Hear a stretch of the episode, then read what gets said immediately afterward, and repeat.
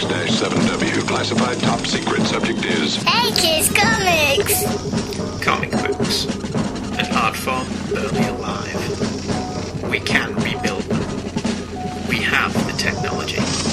With digital downloads and bookstore penetration, which sounds a bit rude, we can make them better than they were before. Better, stronger,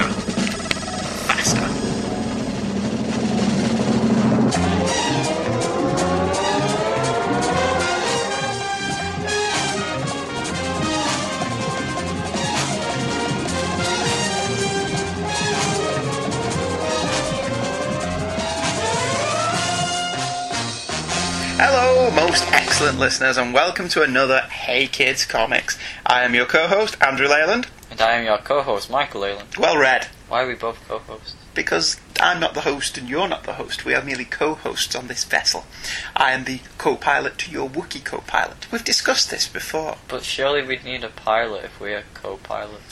Well, I, sp- I don't know.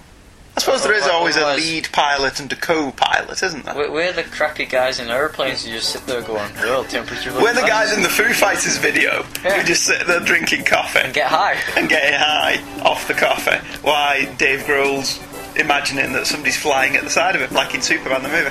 I, I, I. It is, see, see, everything comes back to comics. Don't know if Dave Grohl's ever seen Superman, but it's entirely possible. Uh, today's episode is a very, very, very special one in that I did all the work. I did some too. in what way did you do any work for this one? I read it. Oh, I suppose that's the best I can hope for. But first, feedback.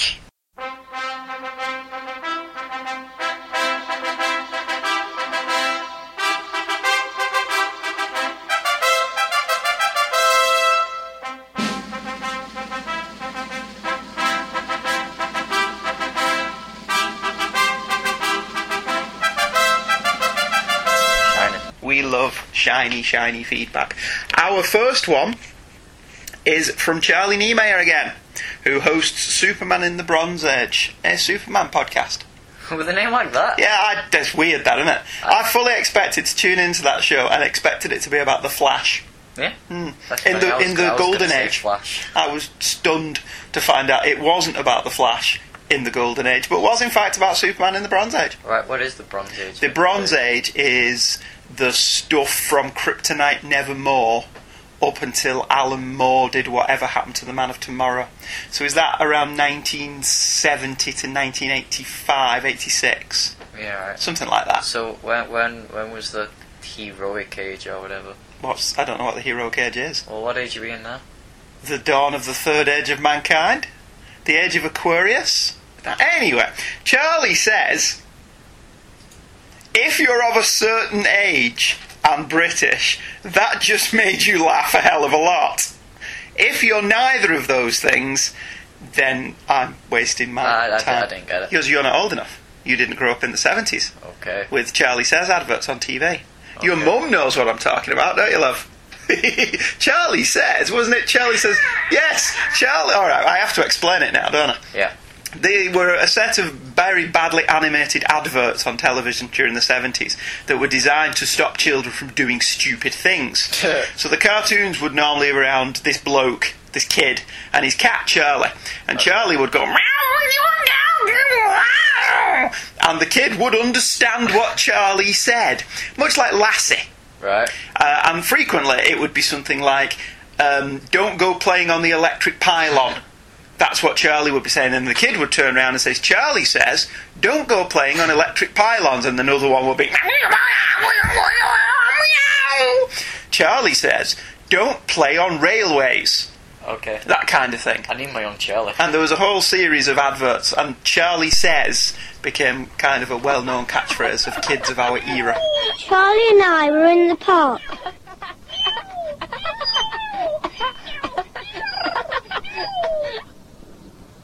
Then this man came up and said, Would I like to see some puppies? And I said yes. And I was going to go, but Charlie stopped me. Charlie's reminded me My mum says I shouldn't go off with people I don't know.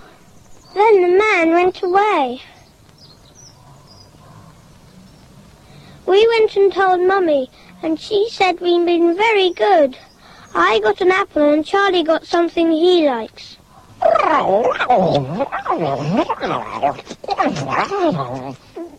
He says never go anywhere with men or ladies you don't know. Oh, okay. So when I just said Charlie says, I didn't actually intend to go off on this tangent about old adverts, but it just amused me.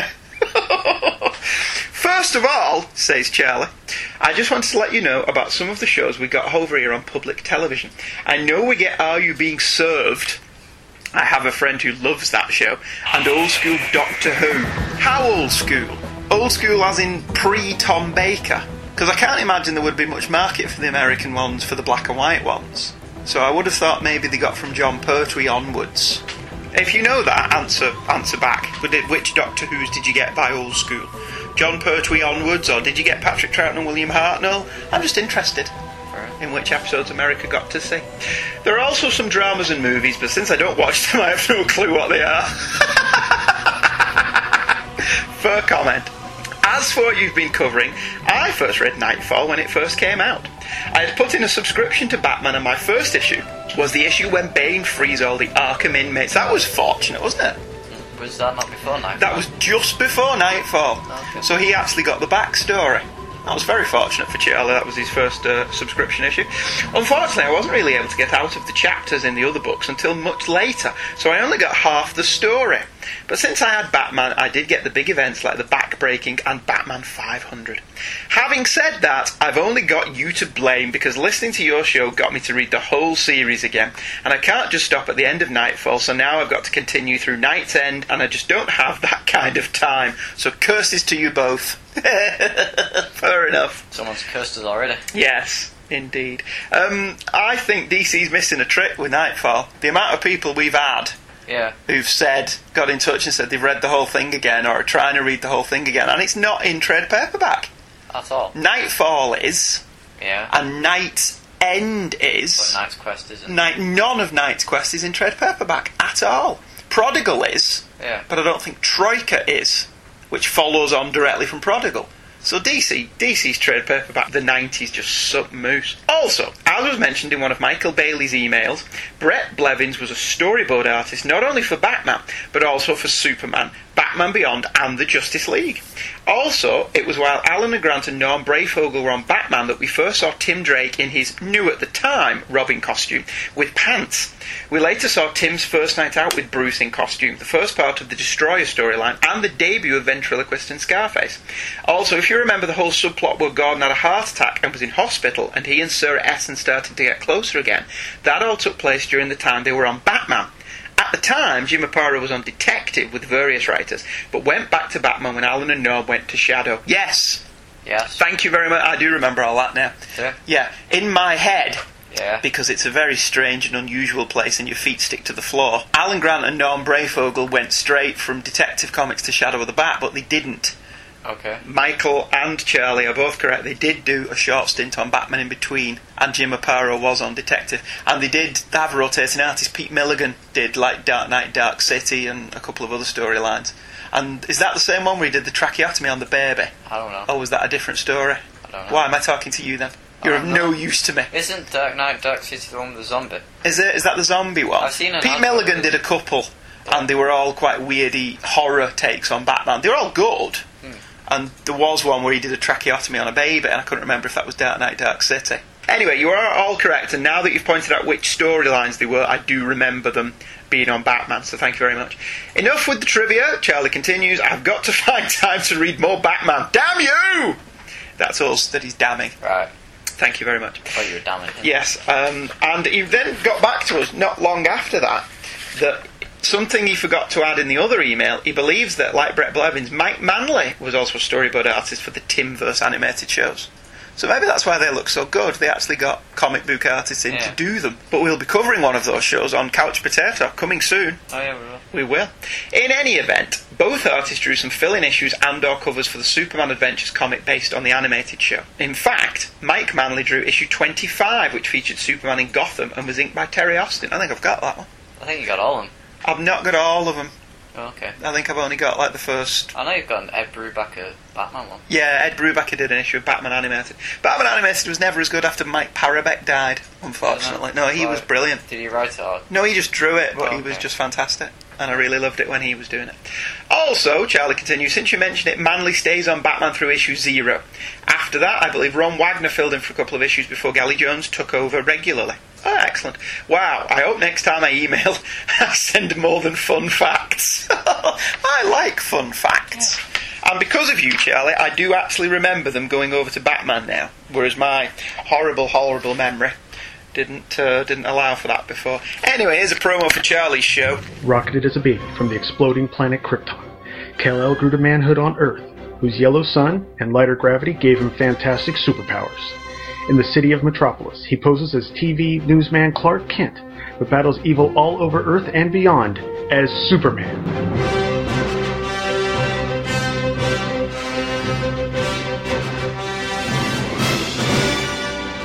Superman in the Bronze Age is a weekly podcast following the adventures of Superman from 1970 to the Byrne reboot in 1986. Follow along at supermaninthebronzeage.blogspot.com. And we're back. While we've been listening to the promo, Michael has sketched a rather nice little cute looking Batman with a balloon on it that says Take Me Seriously. Very good. Batman's adorable when he wants to be taken seriously. Batman when he's Adam West, you mean? And we have another email from Joe Anthrax. That's a cool name. It's a fantastic name, isn't it? Joe Anthrax. That's not his real name. Is it not? No, he's told me that it's not his real name. I was- he's I was he's not bothered which one we read out. And I actually think Joe Anthrax is a Yeah. cool name. I want to be Andrew Metallica.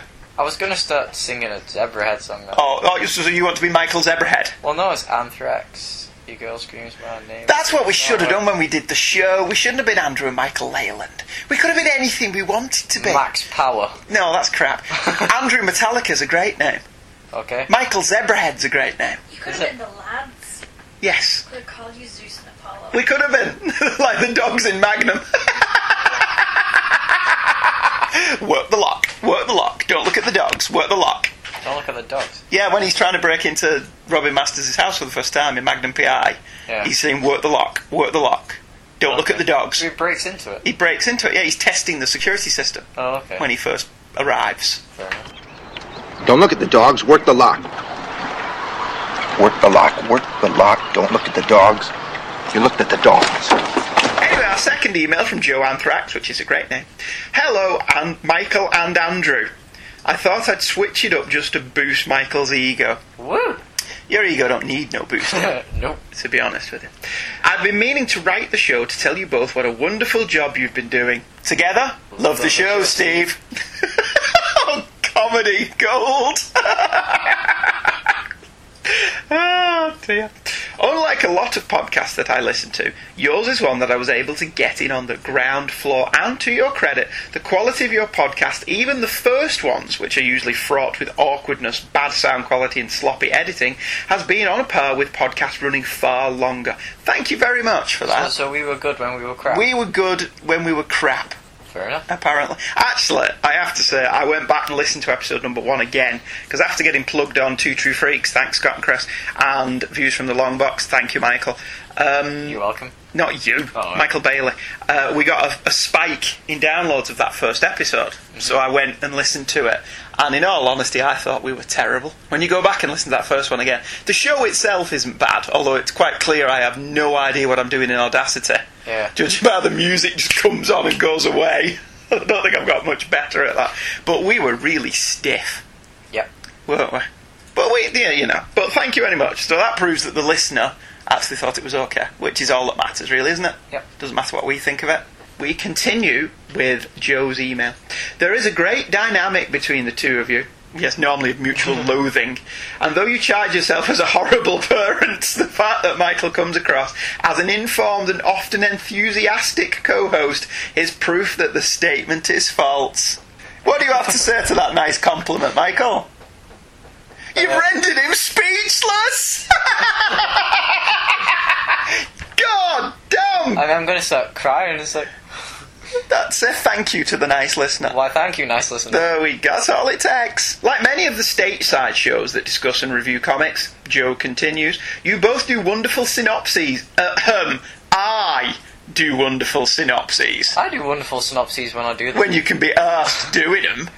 Don't work with a teenager I'm if the- ever possible. I'm the Jim Lee of comic podcast. But in the when you can be asked doing a synopsis, you'll do one, and it may be barely adequate. But God forbid you should do it on a weekly basis. Yeah. Uh, excellent. Joe continues that paint an accurate picture of the comic for people who may not have the issue right in front of them. That's quite interesting. That because I do, I would like to know how many people listen to episodes when it's about comics they've not read. I thought someone already told us that they did that one time. What listen to one it didn't have it, that they didn't have, and then they went and bought it. mostly women went all vertigo with. Yeah, somebody has said that, that, that I think it was Scott on the message board actually. Scott Gardner's got mentioned on this episode. He's bound to listen to it. He loves hearing his own name. Um, did say that the Vertigo episodes were a slog for him to listen to Yeah. because he's not a Vertigo fan. Uh, Joe continues, and the entire generational insight that you give to the books is a unique aspect of the podcast that gives two often radically different opinions on the books. I've been enjoying the coverage of Knightfall so far. This was going on during my collecting days, but since I wasn't into the Bat titles at the time, I skipped over it. A lot of people have said that as well, haven't they? They skipped were, over it. they were skipping Knightfall, and I don't know why, because it was great. Although budgetary constraints may have played a factor in that. I do remember the coverage of it coinciding somewhat with the death of Superman, which I was reading. Like most of the other podcasts that I listen to, this one has given me the itch to track down the collected editions or original comics so I can read the issues themselves. Minus the Showcase 93 issues, of course. well, if you're going to collect them all, you may as well have them all. But like. Pokemon. Yeah, got to catch them all. In answer to a few of your questions at the beginning of the show, yes, the US did have access to shows like Fawlty Towers, Red Dwarf, and Are You Being Served? Somewhat like the BBC being a government owned network. I'm just going to pause there Yeah. because the BBC don't own the aren't governed by the government. Oh, are they not? The BBC are an independent body that is funded by us, the licence payer, Okay. and actually have to be impartial to various different governments. In fact, I could go on a political rant about the current coalition government and the treatment of the BBC, but I'm not going to because it's Why? a comic book Are they not down on the BBC? They're very down on the BBC. That's the problem. Oh, okay. Uh, back in the days before cable, PBS, Public Broadcasting System, a government funded network. Alright, so that must be a government funded network in America. Would show these and other shows primarily from the UK. This is where I got my love for two of the greatest television shows of all time Monty Python's Flying Circus and Doctor Who. The completely bizarre skits that the Pythons did, as well as the wonderfully cheesy yet incredibly intelligent adventures of the Doctor and his companions, I miss you, Sarah Jane, are the foundations that I base my geek hubbard upon. Secondly, the candy spree were a little different from the candy you described. They did have a hard candy shell, but instead of chocolate, it surrounded a candy much like a sweet tart, which is a chalky citrus flavoured candy. Not one of my favourites.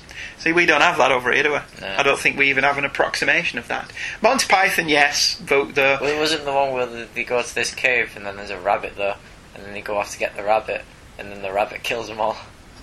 What are you gobbling about? Oh, Monty Oh, Python Monty is- Python, yes. What Sorry, are gonna you- do? Bite your bum? I thought you were talking about spree candies. Those rabbits? What? what? See, all these little spree candies went up to a cave. there was this big rabbit. That's the Uh, story. I'll Jesus. repeat my question uh, that I said to Charlie. Which Doctor Who's did you get? Was it only Tom Baker or Jon Pertwee or what? I'm interested to know. Did you get the the awful ones? Did, did awful ones? Colin Baker and Sylvester McCoy weren't terribly good, in my humble opinion. I've not But, seen but, but that's just me. Anyway, I look forward to listening to podcasts you have planned for the future, and please don't feel the need to cover Knight's Quest and KnightsEnd immediately. I would imagine that the amount of coverage on one title over such a long period of time would start to burn you out. Best wishes, Joe Anthrax. Thank you very much, Joe. Uh, yes, we've decided to take a break before we do Knight's Quest and KnightsEnd. So we are doing them. Yeah, go on, may as well. We've received tons of great feedback on Knightfall. Okay. Let us pander to our audience and Oh, give them what oh. they think they want. Do Seth, Death of Superman, and then do. We're not doing No. the death of Superman. Then do Death Superman, and then do Knight's Quest, and then do Funeral for a Friend, and then do KnightsEnd, End, and, then, do Reign of the Superman. and that'd just Do- keep us going for the next 400 weeks. And then you do uh, Twilight. No, I'm not going anywhere near Twilight. Emerald Twilight. the Green Lantern thing. Yeah. Yeah. And then That's only six issues, do, though, and then isn't you it? do Zero Hour. Two Oh. I'm not doing all the Zero Hour. You could do Secret Wars too. No. Even you won't go near that one. oh, dear me. Um, here's another promo for some show that Scott Gardner and Chris Honeywell hosted is related to what we're about to talk about.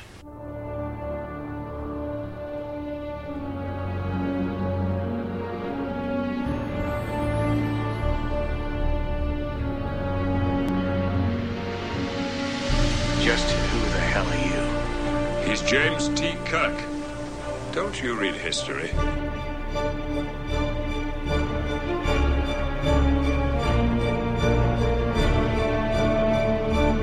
What did you say your name was?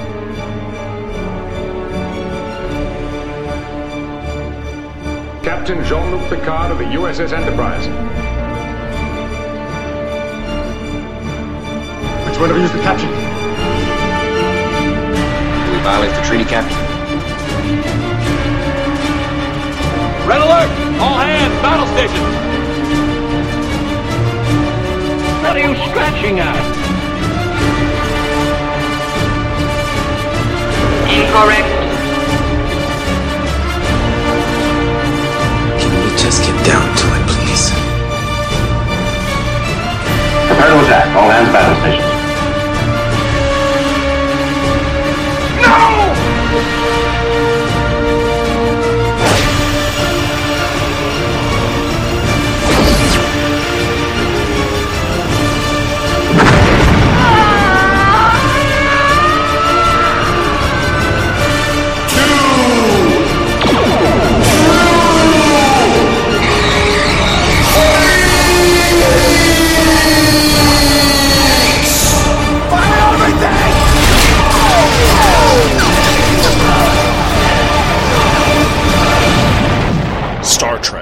Monthly Mondays, available the second Monday of every month at twotruefreaks.libsyn.com. And we're back, and there's this week's comic. Um, I'm building up what this is, and I haven't actually told anyone, but it's just dawned on me. I just told Michael Bailey on Facebook what we were doing. so there's one listener who knows what we're going to And do. everyone who listened to it last week. I didn't say last week. Yeah, you did. No, I didn't. You did. I didn't. I stopped recording before I told you what I was doing. Oh, yeah, But yeah. also, in the write up, I tell people what we're doing. So why do I bother with all this build up and secrecy? You shouldn't tell them. I shouldn't know. What, just make them download it without knowing what it is? Yeah. You reckon? Yeah. You think that would be a better marketing hook? Okay. Anyway, we have a random choice today from my comic book collection. I say random. I don't really do it randomly in the way 20 Minute Long Box does random. Big shout out there to Stephen Lacey. Okay. Well, how is that random? It, it, he has a computer and he presses buttons and it goes blip, blip, blip, blip, blip, blip, blip, you know, like a 70s TV show computer. So it'd be like a huge Wonder one Woman. that takes yeah, like a big. castle. I bet Steve Lacey has a big computer that takes up one entire wall in his house, and he walks up to it and he presses blip blip blip blip blip, has blip buttons, on the and then in the middle it's got a big two tape wheels that turn around, and then on the other end it spits out a card. And on that card, he has the issue that he's going to cover that week. Yes, Steve Lacey. If that's not true, don't get in touch with us because I don't want to know that that's not true. Right. Well, what if it's like you know if you put your iPod on shuffle, Yes. you can sometimes like depending on what you've uh, Walkman or anything you've got, you can sometimes get the same s- uh, song twice in one shuffle, can't you? Yes. Right. Or if you got the same comic twice. Uh, I don't know. Well, it's funny you should mention that because Two True Freaks, God, they're getting a lot of mentions tonight, aren't they? And When they do Star Trek episodes, they pick them at random and they have a, a, a little computer. They have a little Star Trek computer, not a big wall computer like Steve Lacey have. that they have, yeah, they have one of those little ones. You know that Spock looked into and his eyes go blue. No. Shines blue on his eyes and he's looking into it. They have one of them. Oh, okay. And that randomly picks episodes for them. But they have got to the point now where it's randomly picking episodes that they've already done. Ah. So I don't know if Steve's computer is smarter than that one and he's going to work that out. Well, it is bigger. Well, it is, yes, because his is a nice big 50s type Yeah. computer, whereas the Two True Freaks one is a, a little Star Trek, the original series computer. That's my theory, anyway. It's not just that they add sound effects to the show after the fact. Oh, no. I think that it's real. effects? Yes, real. Real. They do it for real, God damn it. There is no fakery or post production goes on with these podcasts. And there is such thing as Santa and the Tooth Fairy. There is, yes. Particularly Santa. Anyway, I saw Santa. Um, I don't have any digitally created spreadsheets and I don't have any high tech computers like those other people. No, I decide what back issue I feel like reading this week and pick that. That's how random I am. And for ages this week, ages this week, and for ages I have wanted to do an issue of Star Trek.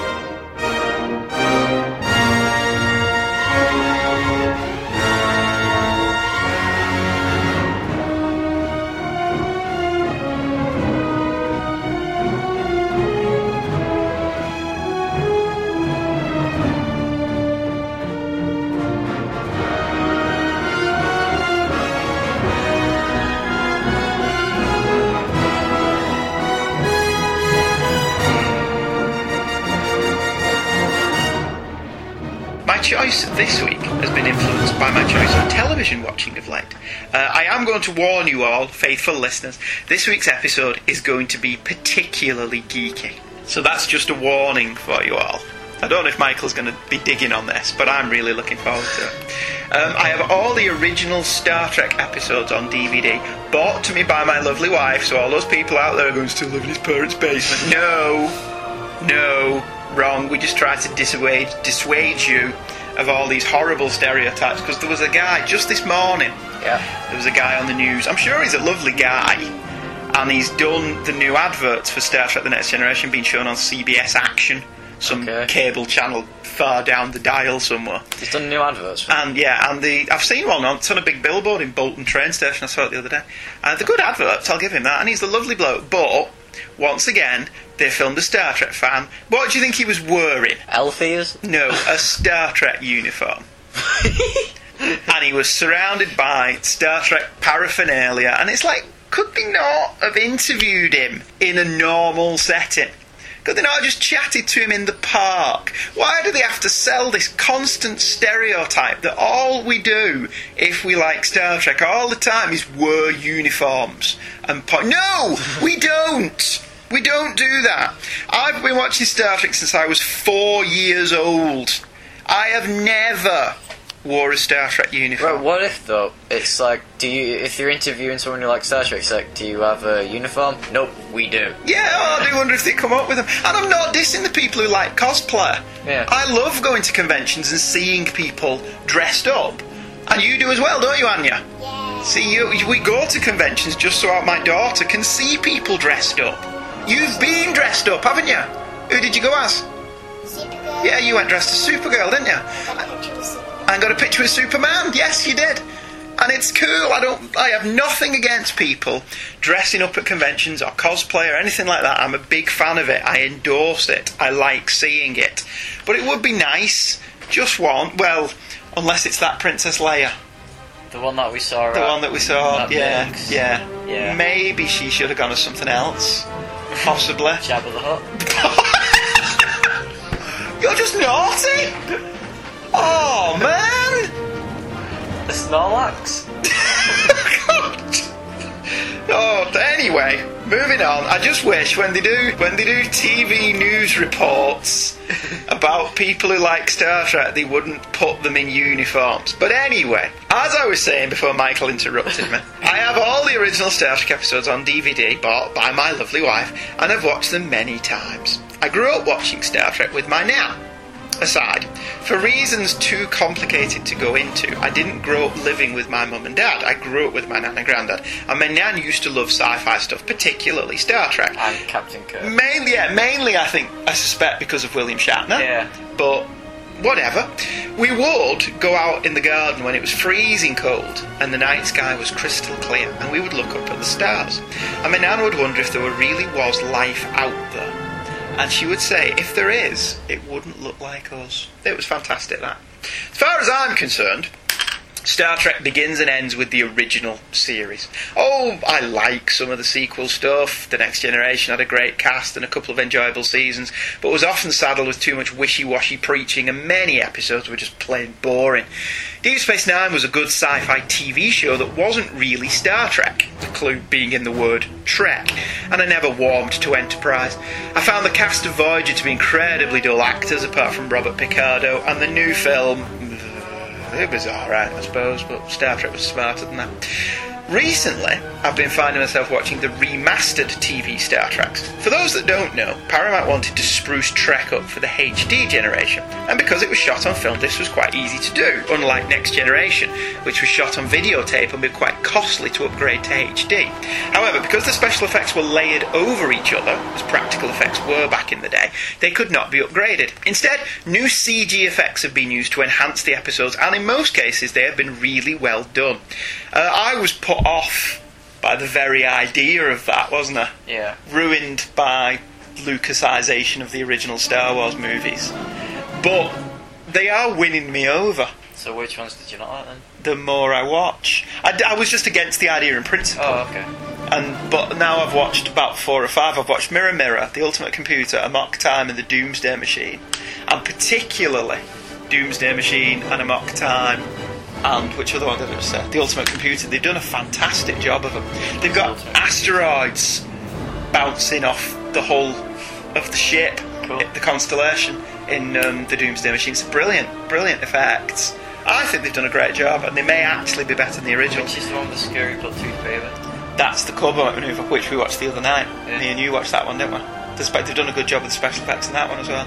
They're, they're not too obtrusive. They've done quite a good job with them, and I, I do recommend them. I don't know if I recommend them over the old ones. Sometimes I miss the old grainy shots of the Enterprise, but they've done a really good job. Having watched a few episodes though, um, and listening to a couple of Trekkie type podcasts, I've been wanting to read some more adventures of the original Enterprise crew and looked in my comics collection.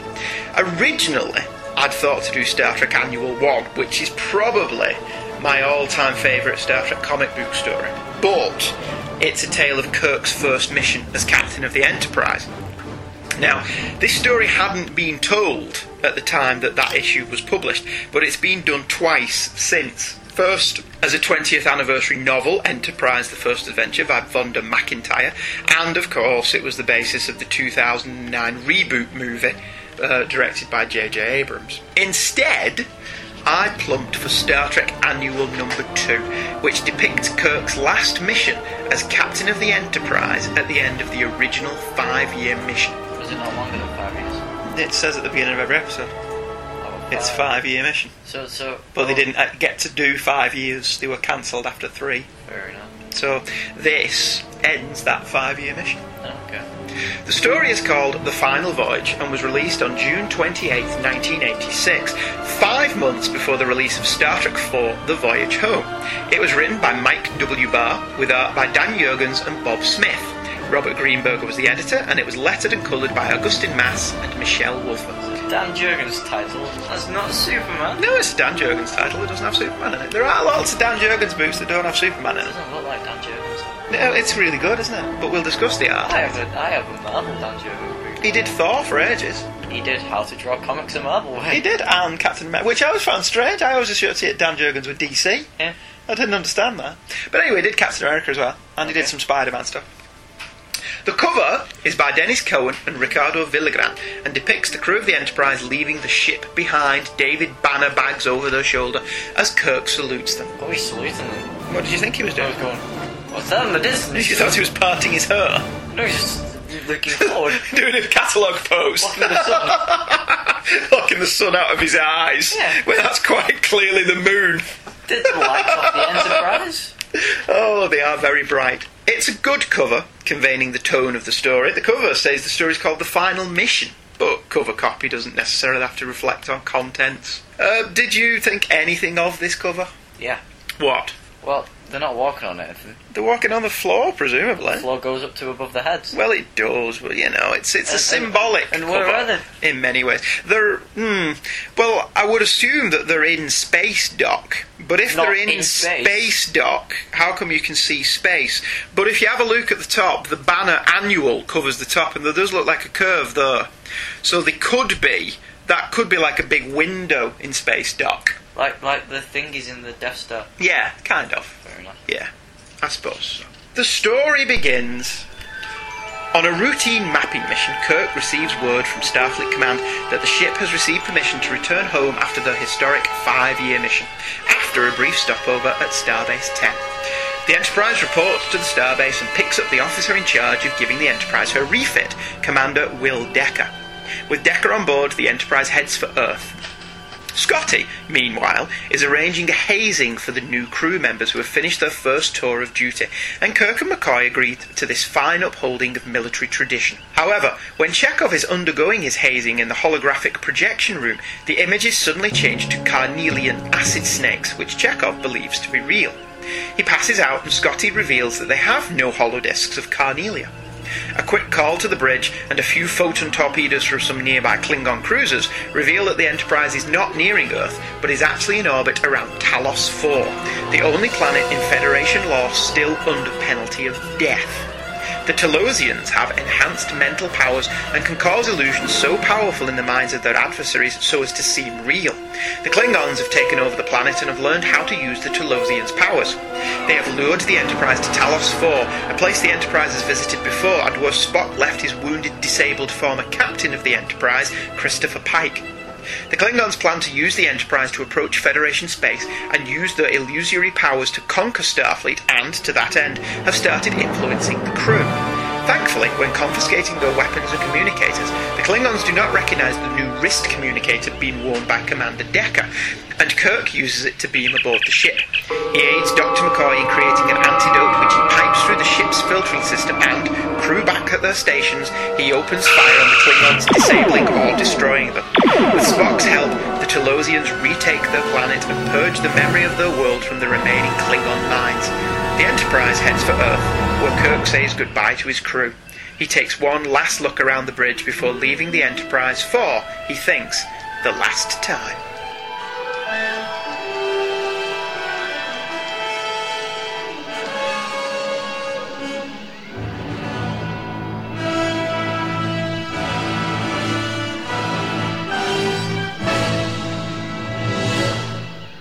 Are we going straight into this? Okay. Oh, Are we talking about the issue?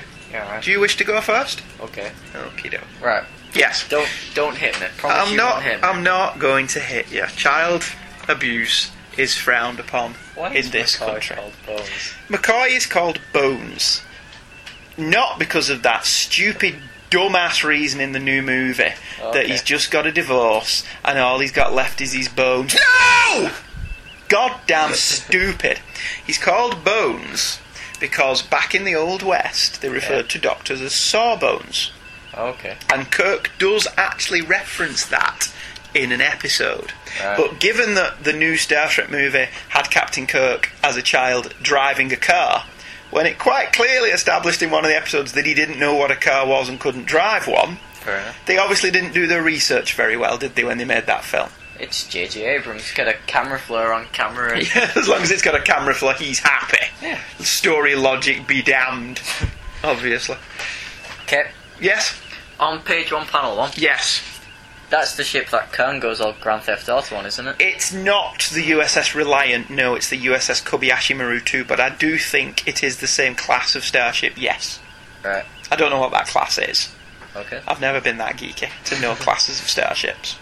I have a friend who does. Who does? Um, Phil from school. Does he? Yeah. Does he know Star Trek ships? He does, yeah. Excellent. I am very. I'm constantly impressed by your friends at school. He's, he's the one who nicknamed me Warp 4 because I preferred the original Star Trek to any others. Yeah, good. Well, that just shows good taste, as far as I'm Indy, concerned. Indy claims that the original Enterprise couldn't do more than Warp 4. We frequently saw the original Enterprise do more than Warp 4. Went back in time. Well, that as well. Yeah. Anyway, carry on. And on the next page, it's a chubby Kirk. Uh, well, this would be towards the end of a season, wouldn't it? And it was well established that William Shatner would put weight on during the course of a season. So if you're looking at page three, the double page splash that starts this the first panel with Kirk in it, he, he, he doesn't look fat, He looks chubby. but he's he's a bit chubby. Nothing wrong with that. I liked it when he got a bit chubby. It meant he stopped taking his top off. He's going all Boston legal already. Denny Crane. And also, what happened on Gamma Hydra 4?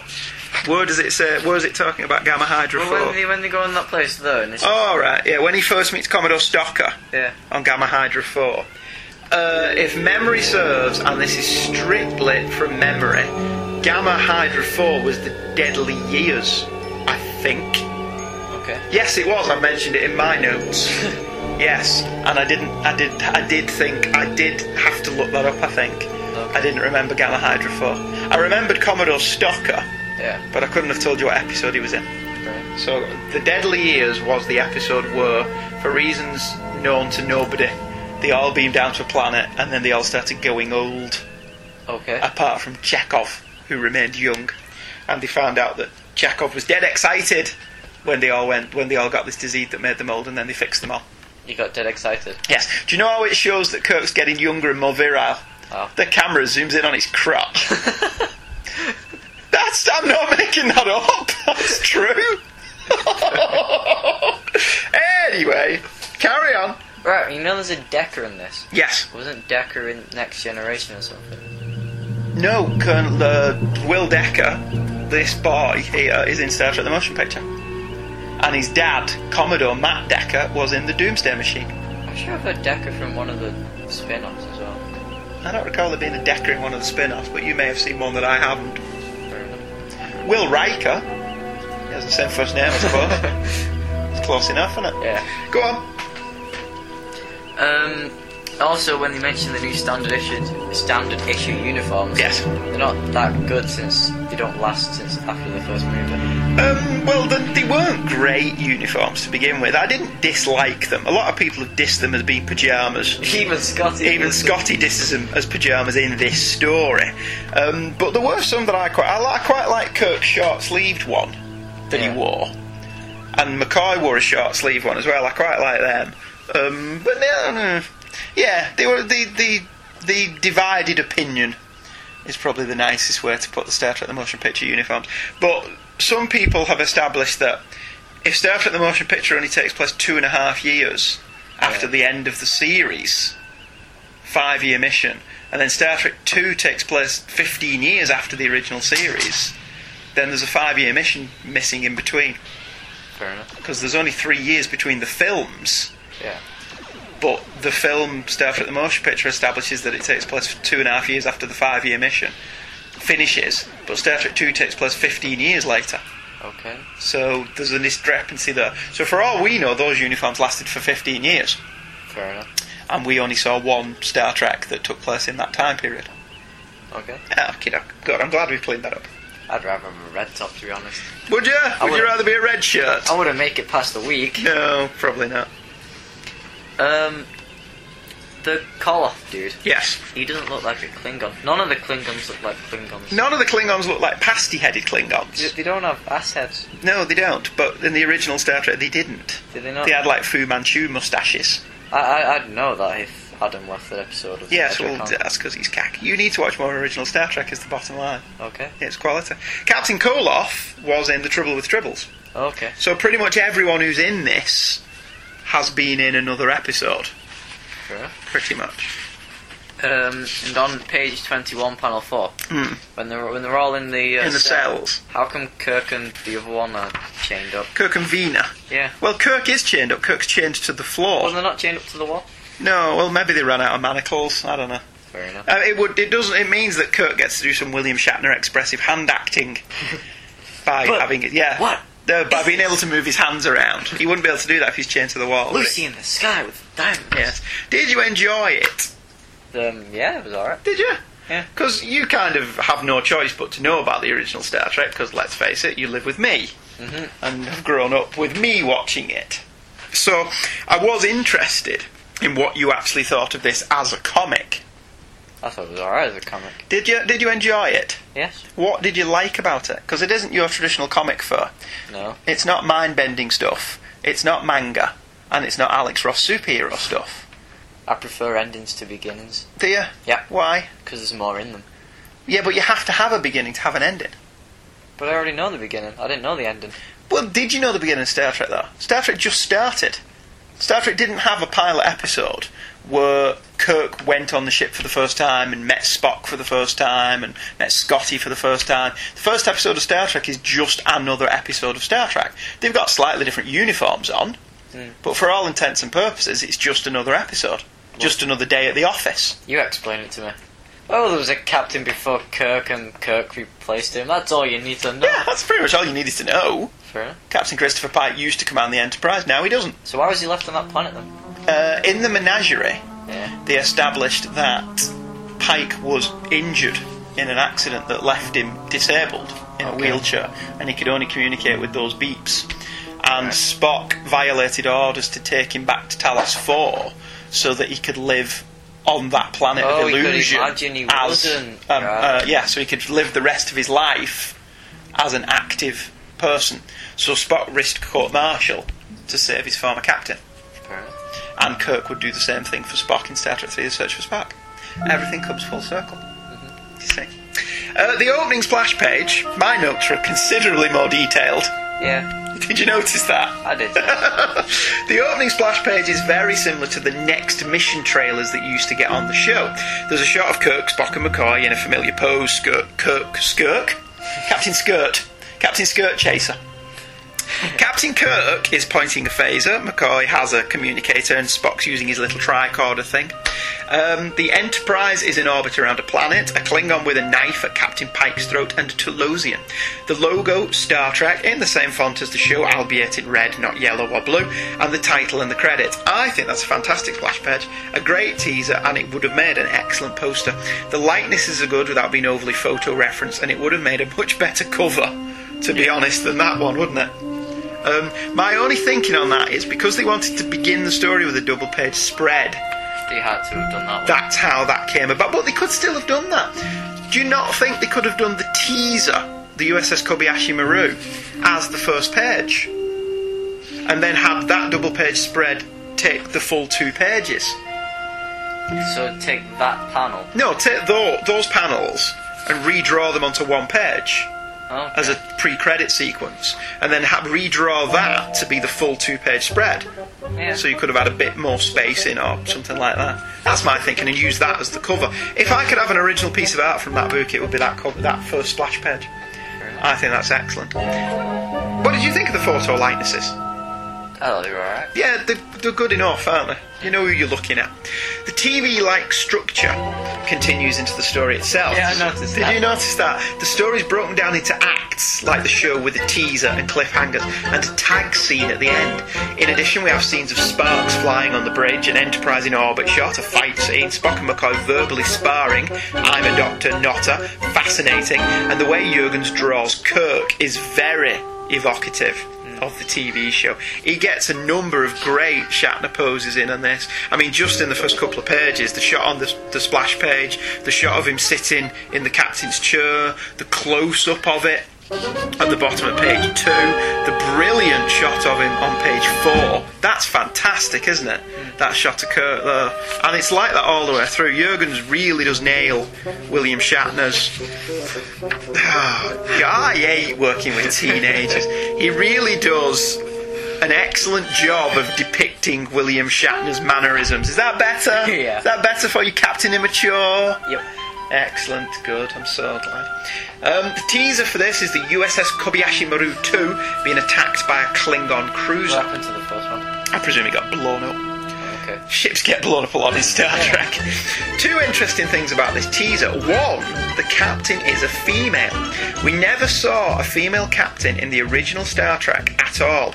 And the first time we would see one was in Star Trek 4, still a couple of months away from release at this point. This has probably been pissed all over, sorry, retconned by the TV show Enterprise.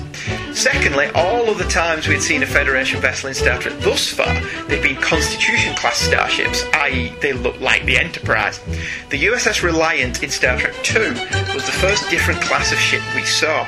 I'm not saying Starfleet didn't have different classes of ships, but at the time of the original show, there were only 12 deep space vessels, if memory serves. Oh, they were all the ones in the film that all got blown up. Which ones? On the J.J. Abrams ones, there was 12 of them, but they all got blown. Did they? Enterprise. I don't remember. I don't remember that. Oddly enough, as Michael pointed out, though, the Kobayashi Maru is a Reliant style starship.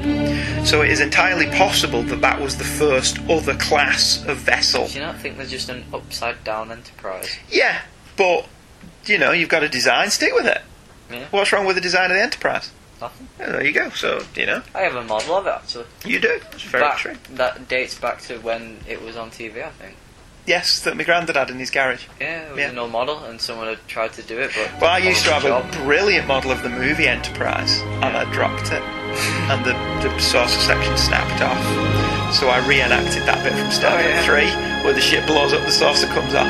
I reenacted that bit and then threw it away. I, I thought you But it was a you- brilliant model. I thought you said you I just threw it out the window so it would crash to the planet, okay. like it does in Star Trek 3. But it was a great model. My granddad made me that. I was quite upset when I broke it, but I thought I'll give it a decent send off. And chucked it out and it crashed onto the, the floor below in a blaze of glory. My God, Bones, what have I done? What you had to do. What you always do. Turn death in a fighting chance for life. I was going to start singing. Ah, I'm not interested in Bon Jovi. Shut The down. double page spread on page 2 to 3 is excellent. The art is great. Kirk looks just like William Shatner without being overtly photo referenced, as I've already said. And the Enterprise, that shot of the Enterprise on page 2 is fan dabby dozing. I don't, I don't know what it is, but for me, there's just something about seeing the proper Enterprise, the real Enterprise, not the movie one, not B, C, or D, or E. The TV show Enterprise is still a fantastic design. And you can fiddle with it, and you can add little twiddles and knobs and paneling and interlacing and bigger wall nacelles, and you will not improve on the original. That's a fantastic starship. Aren't you one of those people who can tell the differences first pilot, the second pilot, Enterprise? Sadly, yeah, I'm one of those people who go, that shot's from the first pilot because it's not got the things on the back of the nacelles, and that's from the. Yeah, sorry. I do apologise. It's alright. I told you this was going to be an inordinately geeky episode. The minute we talk about the original Star Trek, I just turn into a withering fanboy, don't I? Mm-hmm. I love the old Star Treks, I don't make any excuse for it. Uh, the same with the panel on page three, the shot of Kirk on the bridge in his Abraham Lincoln command chair, a pretty blonde yeoman. Is that supposed to be Janice Rand? Do you think? Janice Rand was his yeoman in the first 13 episodes. Oh, was she the useless one? We're on the one with the butt tooth baby. They're all like, "No, we're gonna blow up," and she comes on with tea. Yes. Okay. She's not useless. She shows up with tea. Janice when they're all- Rand, I liked Yeoman. Rand. She got fired because she was a bit, you know, I think she was taking drugs at the time. Oh, okay. I think. That may not be true. That's allegedly. Don't sue me, Janice Rand. Grace Lee Whitney. Um, but I liked Janice Rand. She was a good character. And then they wrote her out because of that. Shame that. How did he write her up? She just disappears and is never mentioned again. we do see her again in Star Trek the Motion Picture Okay. and Star Trek 3 The Search for Spock. And, oh, is she in Star Trek 6 as well? I don't know. I think she's on Sulu's ship in Star Trek 6. She's definitely in the episode of Voyager that takes place on Sulu's ship. Okay. She's definitely in that. So she did come back a couple of times. Um, Kirk's got like, one of those little things in his hand that he used to sign. Well, Those little digital pads Oh, where he had to sign today's work duty roster. So the, the, the attention to detail is brilliant. Spock's off at the science station. Sulu, Chekhov, and Uhura are all where they belong, young and immortal, uh, in proper Starfleet uniforms. I feel ten years old again. I love that shot. I just love this comic. It's a brilliant comic. However, there is a mistake on this page. Is there? Did you not notice? In reading it, Kirk has Oh. two log entries with two different caption boxes. It's one log entry, two different caption boxes saying the same thing. So he says, Captain's log, start stardate 5996.5. On a trading mission in the outer rim of the sector, we await word from Starfleet Command. A message crucial to the crew and well-being of the Enterprise. The crew is tense, uneasy. I await the response to my message from Starfleet, knowing the answer is crucial to the crew's well-being. He says the same thing twice. So they didn't spot that. Editorial asleep at the wheel. Uh, page three, we've already mentioned that that's an excellent shot of Kirk at the top of page three. But the shots of the ship are brilliant as well. And there's a little close up of the Enterprise bridge. Oh, big geek out. The Enterprise saying yippee. The Enterprise is not saying yippee. it Maya now? It does look like it's, it's a living ship. yes, it's very good. Excellent. Uh, nice little links to continuity uh, on this page as well. If you have a look, Scotty has got a moustache and he's looking a bit portlier. That, that, that's continuity that he has a mustache. It's fitting into Star Trek the Motion Picture. Oh, where he's okay. got a moustache and he's a bit grey around the sideburns. Did, and did he's, he not have a mustache in this? no, he didn't have a tash in the series. He wasn't rocking the Magnum in the TV show. Uh, Commodore Stocker, who greets Kirk on Starbase 10, was, as we've already mentioned in the TV episode, The Deadly Years, um, which does lead me to the only real complaint I have about Mike W. Barr's run on Star Trek.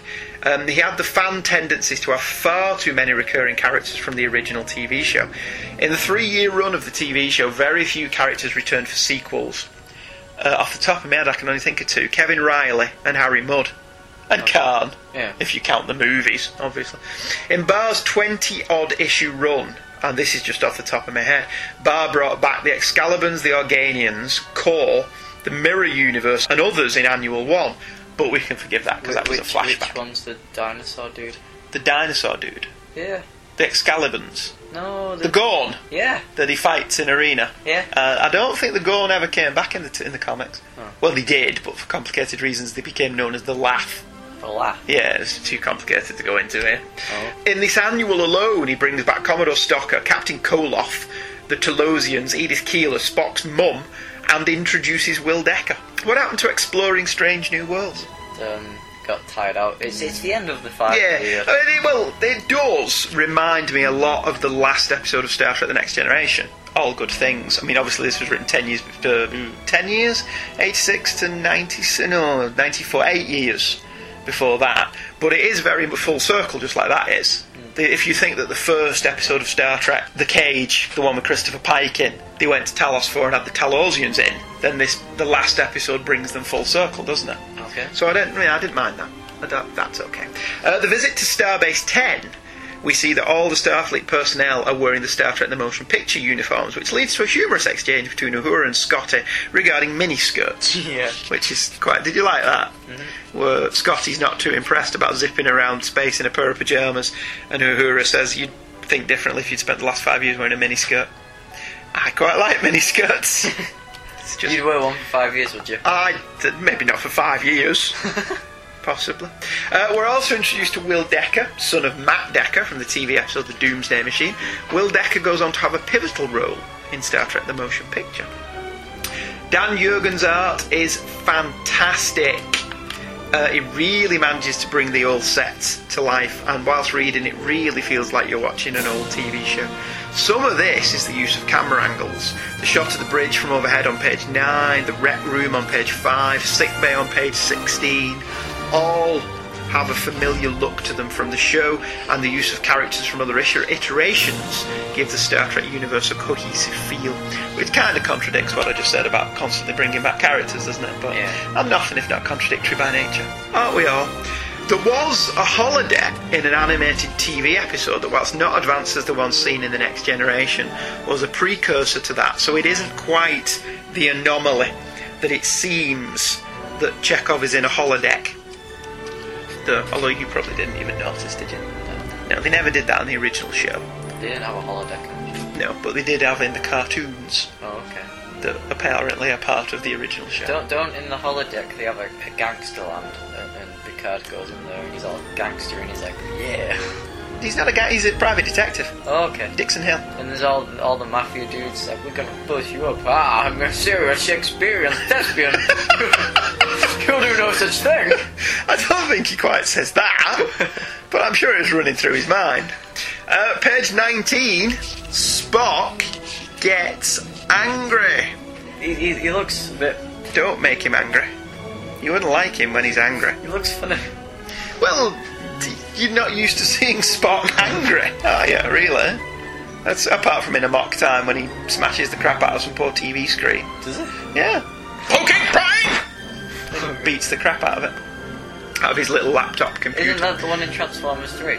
I've not seen Transformers Yes, 3. and I have Transformers no 3. interest in seeing It's like Transformers it's on the TV. the one of the A Transformers. mock time is on TV. It's like we're watching the cinema with school, and this little Transformer goes on. Say, hey, it's the one where Spock goes crazy. Liz, Liz, it's Amok Time. It's Amok Time. You referenced the episode title. You're great.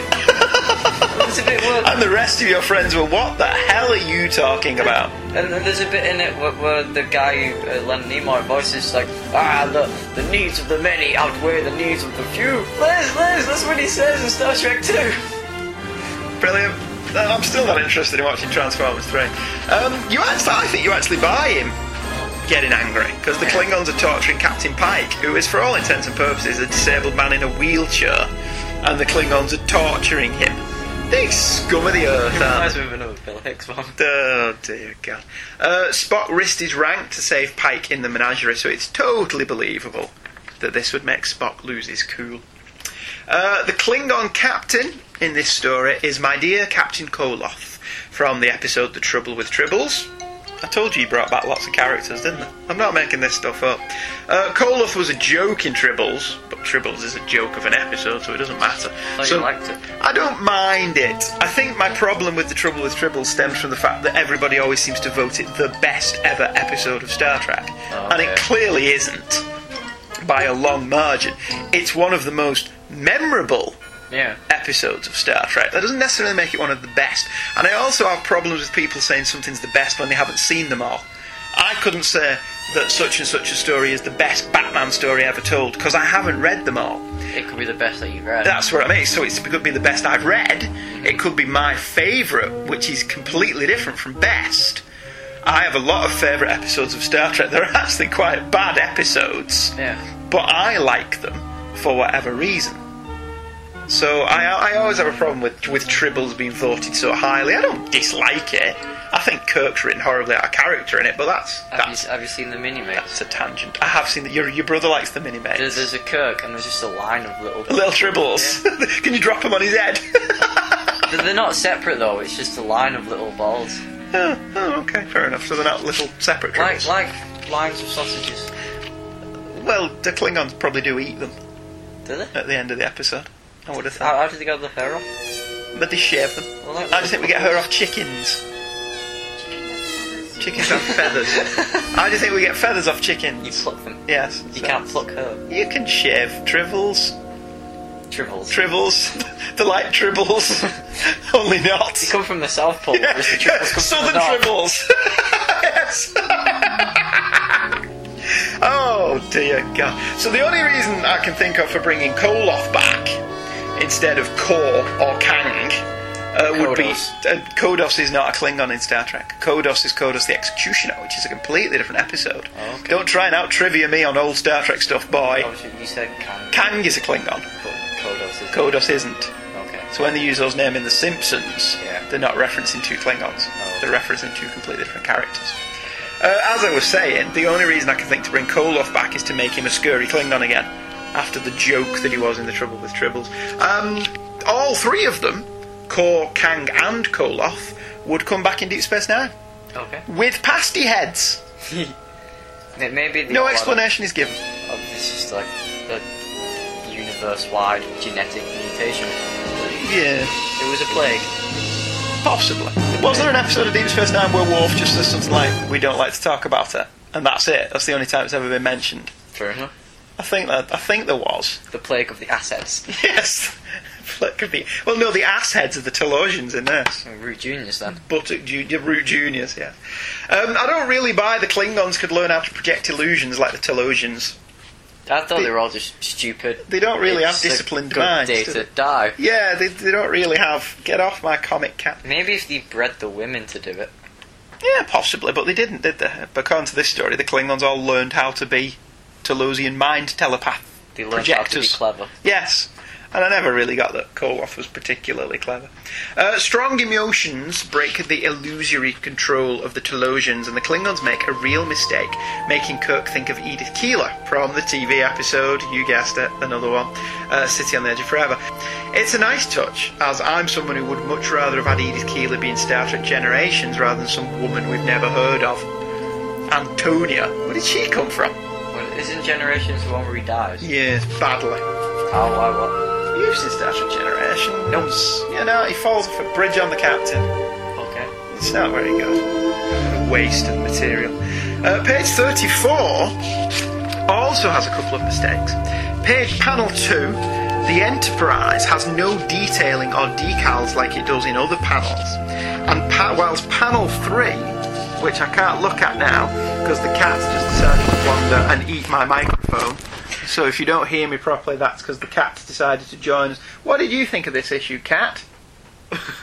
Excellent. Good. I'm glad you enjoyed it. What's your favourite iteration of Star Trek? You like Voyager? Really? You can leave now. You can you can go away.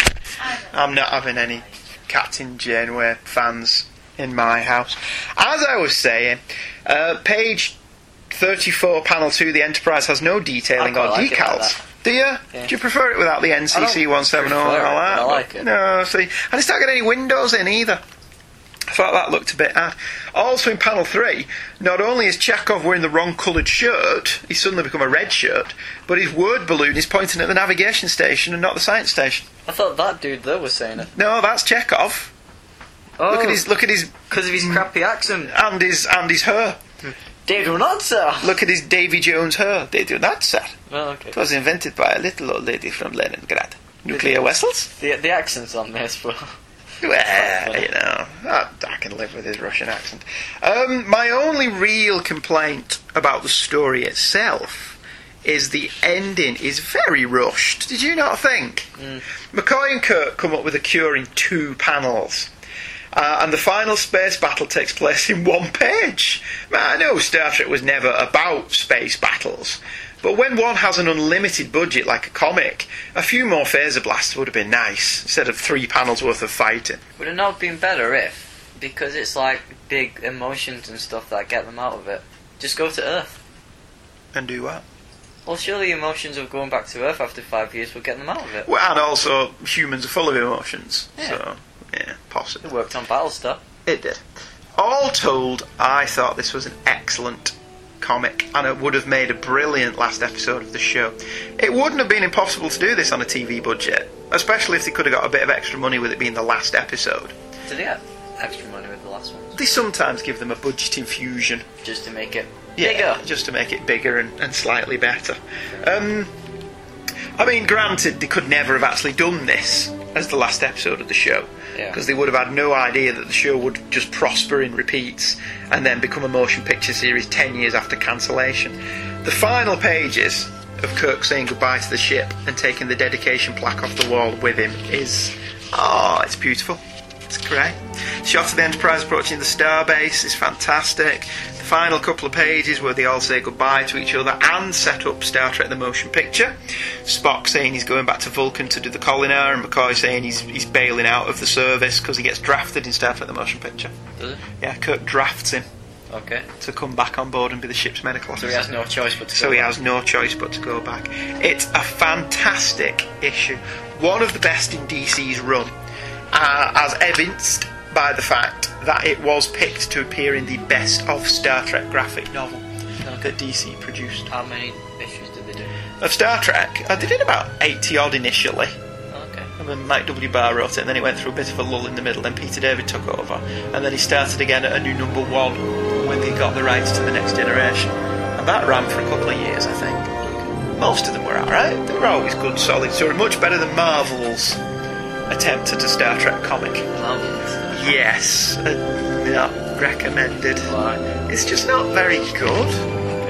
It's what DC did right was they took Star Trek and made it into a comic, and what Marvel did was they took Star Trek and made it into a Marvel comic.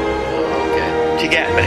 So it's all kapow. No, it's not so much that it's kapow. It's just everyone's vaguely superheroic. Kirk punch. Yeah, that kind. And it just, and it just, it just wasn't very good.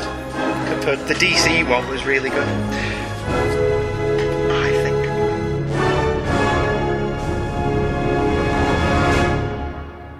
Um, adverts of note in this issue. The opening page, uh, before the splash page, has an advert for Batman 400, which has a great Bill Sienkiewicz cover I like it. and an introduction by Stephen King. It's a good issue, that.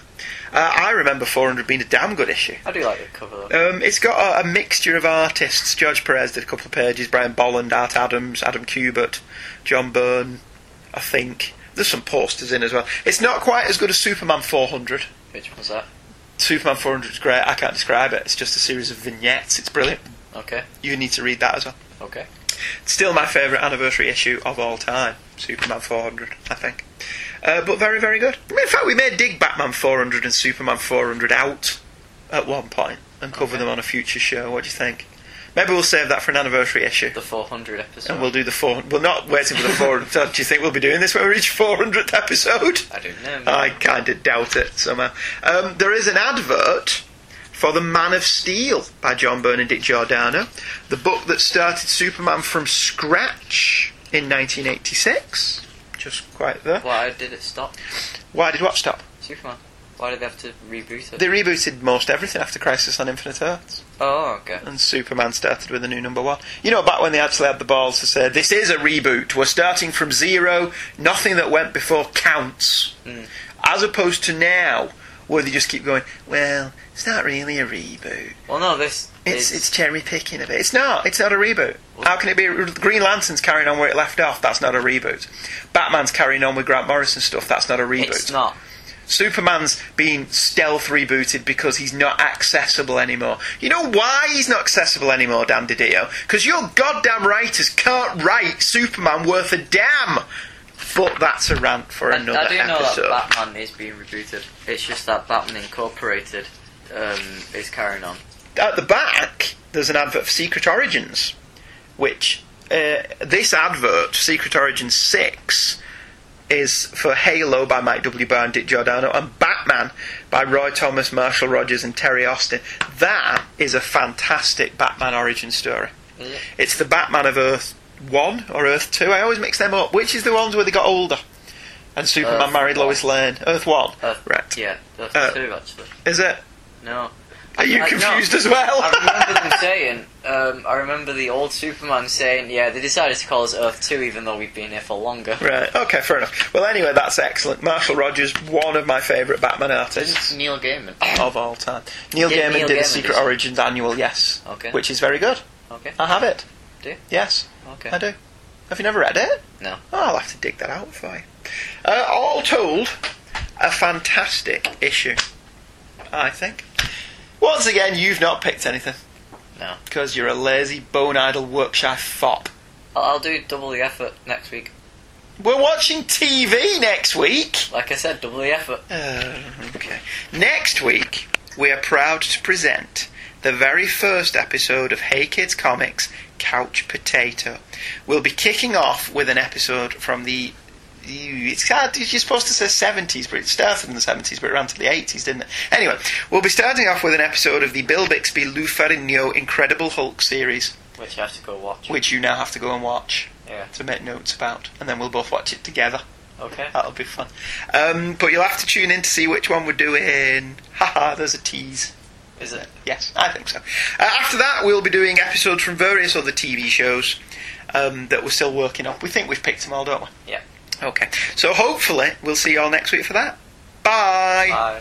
Hey Kids Comics is that the devil will find work for idle hands to do production. Every Thursday, new episodes drop at apleyland.podomatic.com. You can join in the fun. We have a website where you can view the covers of the comics that we talk about www.heykidscomics.webspace.virginmedia.com and the show can be emailed directly at heykidscomics at virginmedia.com. If you're allergic to email, we also have a forum www.forumforgeeks, all one word, com. We are also on Facebook. You can contact us using Hey Kids as the first name, Comics as the surname. The opinions of Michael and Andrew are the opinions of Andrew and Michael and no one else. Mainly because no one else would be dumb enough to have those opinions. The music and clips used in the show are copyright their respective copyright holders, and no infringement is intended. Michael and Andrew make no money from this, much to their chagrin. We hope you enjoyed this episode of Hey Kids Comics.